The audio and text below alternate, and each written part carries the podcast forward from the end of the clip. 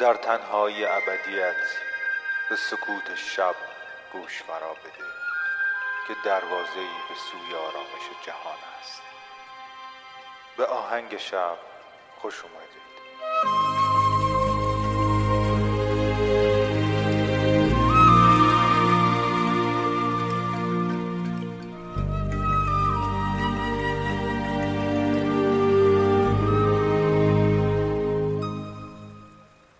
سلام من مهدی هستم و این قسمت ششم از فصل نهم پادکست آهنگ شبه. پادکستی که می‌تونه شب شما رو با یک موسیقی بی کلام به خوابتون وصل بکنه. اپیزود امشب رو تقدیم می‌کنم به همه دوستان ماکان نیکبین به خانواده ماکان نیکبین. آهنگساز مدرس و نوازنده پیانو 35 ساله ای که دو هفته پیش اوایل آذر 1400 دوستانش رو تنها می‌ذاره و این دنیا رو ترک می‌کنه.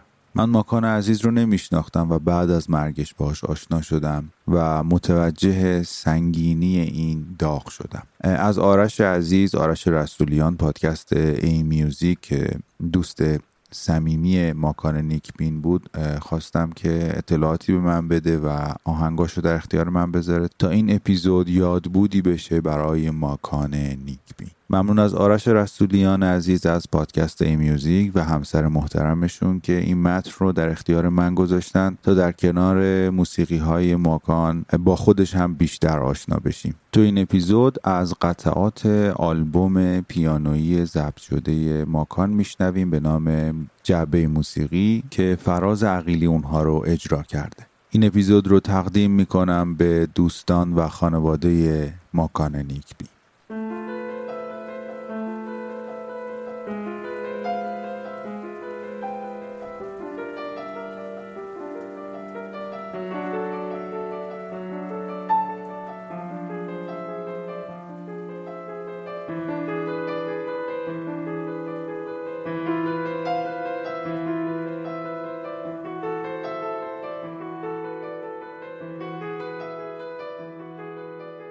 روز یکم آذر ماه همین چند روز پیش خبر دردناکی جامعه موسیقی ایران رو بهت زده کرد. مرگ ماکان نیکبین رو از ما گرفت.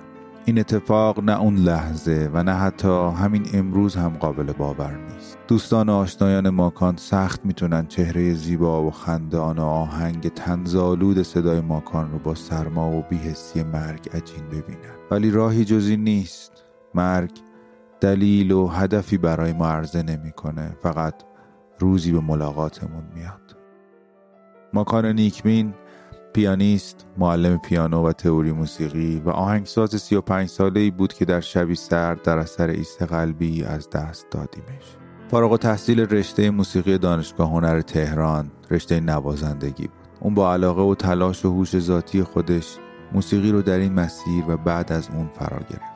در دهه سوم زندگی و سالهای بیست و چند سالگی به عنوان نوازنده زبردست شناخته شد و با نوازندگان ارکسترهای شناخته شده اون روزگار همکاری می‌کرد.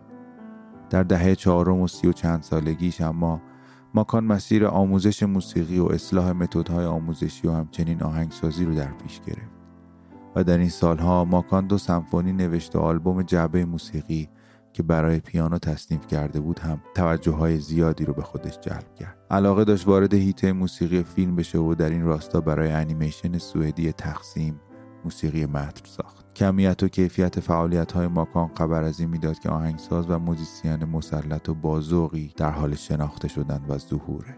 علاوه بر آهنگسازی ماکان نیکبین منابعی رو هم که برای هنرجوی ایرانی مفید و لازم می‌دید یا جای خالیش رو حس می‌کرد انتخاب کرده بود و با تشکیل یک گروه ترجمه قصد برگردان فارسی اونها رو داشت. کتاب هنر تدریس پیانو اثر دین زاگای تقریبا در این بین کارش تموم شده بود. ماکان با استفاده از سهولت ایجاد رسانه در فضای مجازی یک کانال تلگرام راه اندازی کرده بود. با صرف وقت فراوان توسط خودش و گروه علاقه مندی که مدیریت می‌کرد تونسته بود مجموعه بسیار جالبی از آثار و اجراهای موسیقی کلاسیک همراه با دستبندی و شرح و توضیح فراهم کنه. قدرت ماکان در بیان مفاهیم پیچیده با زبان ساده و روشن حاکی از هوشی بسیار بالا و مطالعی روشمند و در مجموع یک ویژگی کم نظیر اون بود. اما چیزی که دلیل محبوبیت ماکان بود فقط تسلط علمیش نبود. ماکان به شعار علم برای همه معتقد و متعهد بود و براش کار می‌کرد. نه تنها محتوای رایگان و کمیاب برای مخاطبش فراهم می‌کرد بلکه در آموزش عملی و رو در رو نیز سخاوت خاصی داد به افرادی رایگان آموزش موسیقی می‌داد و برای توامندسازی و ترویج موسیقی در اقصا نقاط این آب و خاک تلاش می‌کرد. اودسا گروهی بود که با هدف شناسوندن و بالا بردن کیفیت اجرای موسیقی کلاسیک در ایران تأسیس شد و ماکان در مسیر فعالیت های ترویجی خودش با اودسا همکاری کرد و تقریبا نقشه راه رو برای این گروه ترسیم کرد و نقش محوری در پیش بردن رخدادهای اودسا داشت. روزی که ماکان از بین ما رفت اودسا سوگوار شد و به قول خودش عزیزترینش را از دست داد. ماکان از آرمان داشتن و بلند گفتن اون هم حراسی نداشت. انسان جسوری بود که فهمیده بود تمام بزرگان و قولها از نزدیک یک انسان معمولی هستند با ویژگی ها و خواسته های انسانی. مخاطبش رو تشویق می‌کرد قطعات سلاطین موسیقی رو با همین نگاه و از همین منظر بشنوه تا از پا گذاشتن در اون مسیر وحشتی نداشته باشه. در این حال فروتن بود و با بیان تنظامیز همیشگی خودش می‌گفت که مثلا یه شوپن درجه دهمم باشم راضیم و خیلی هم خوبه ماکان مشوق ماجراجویی، تعلیف و تجربه کردن، فهم ساختارها و سرانجام عبور از اونها بود و البته فردی بود که مستاق عملی گفته های خودش بود. بعد از مرگش از انبوه پیام ها و ابراز تأثیرهایی که انواع و اقسام افراد برای دوستانش ارسال کردند متوجه شدیم که محبوبیت و نفوذ ماکان تا کجا و چه اندازه عمیق و گسترده بوده. نبودن ماکان نیکبین با این همه لطفی که وجودش داشت.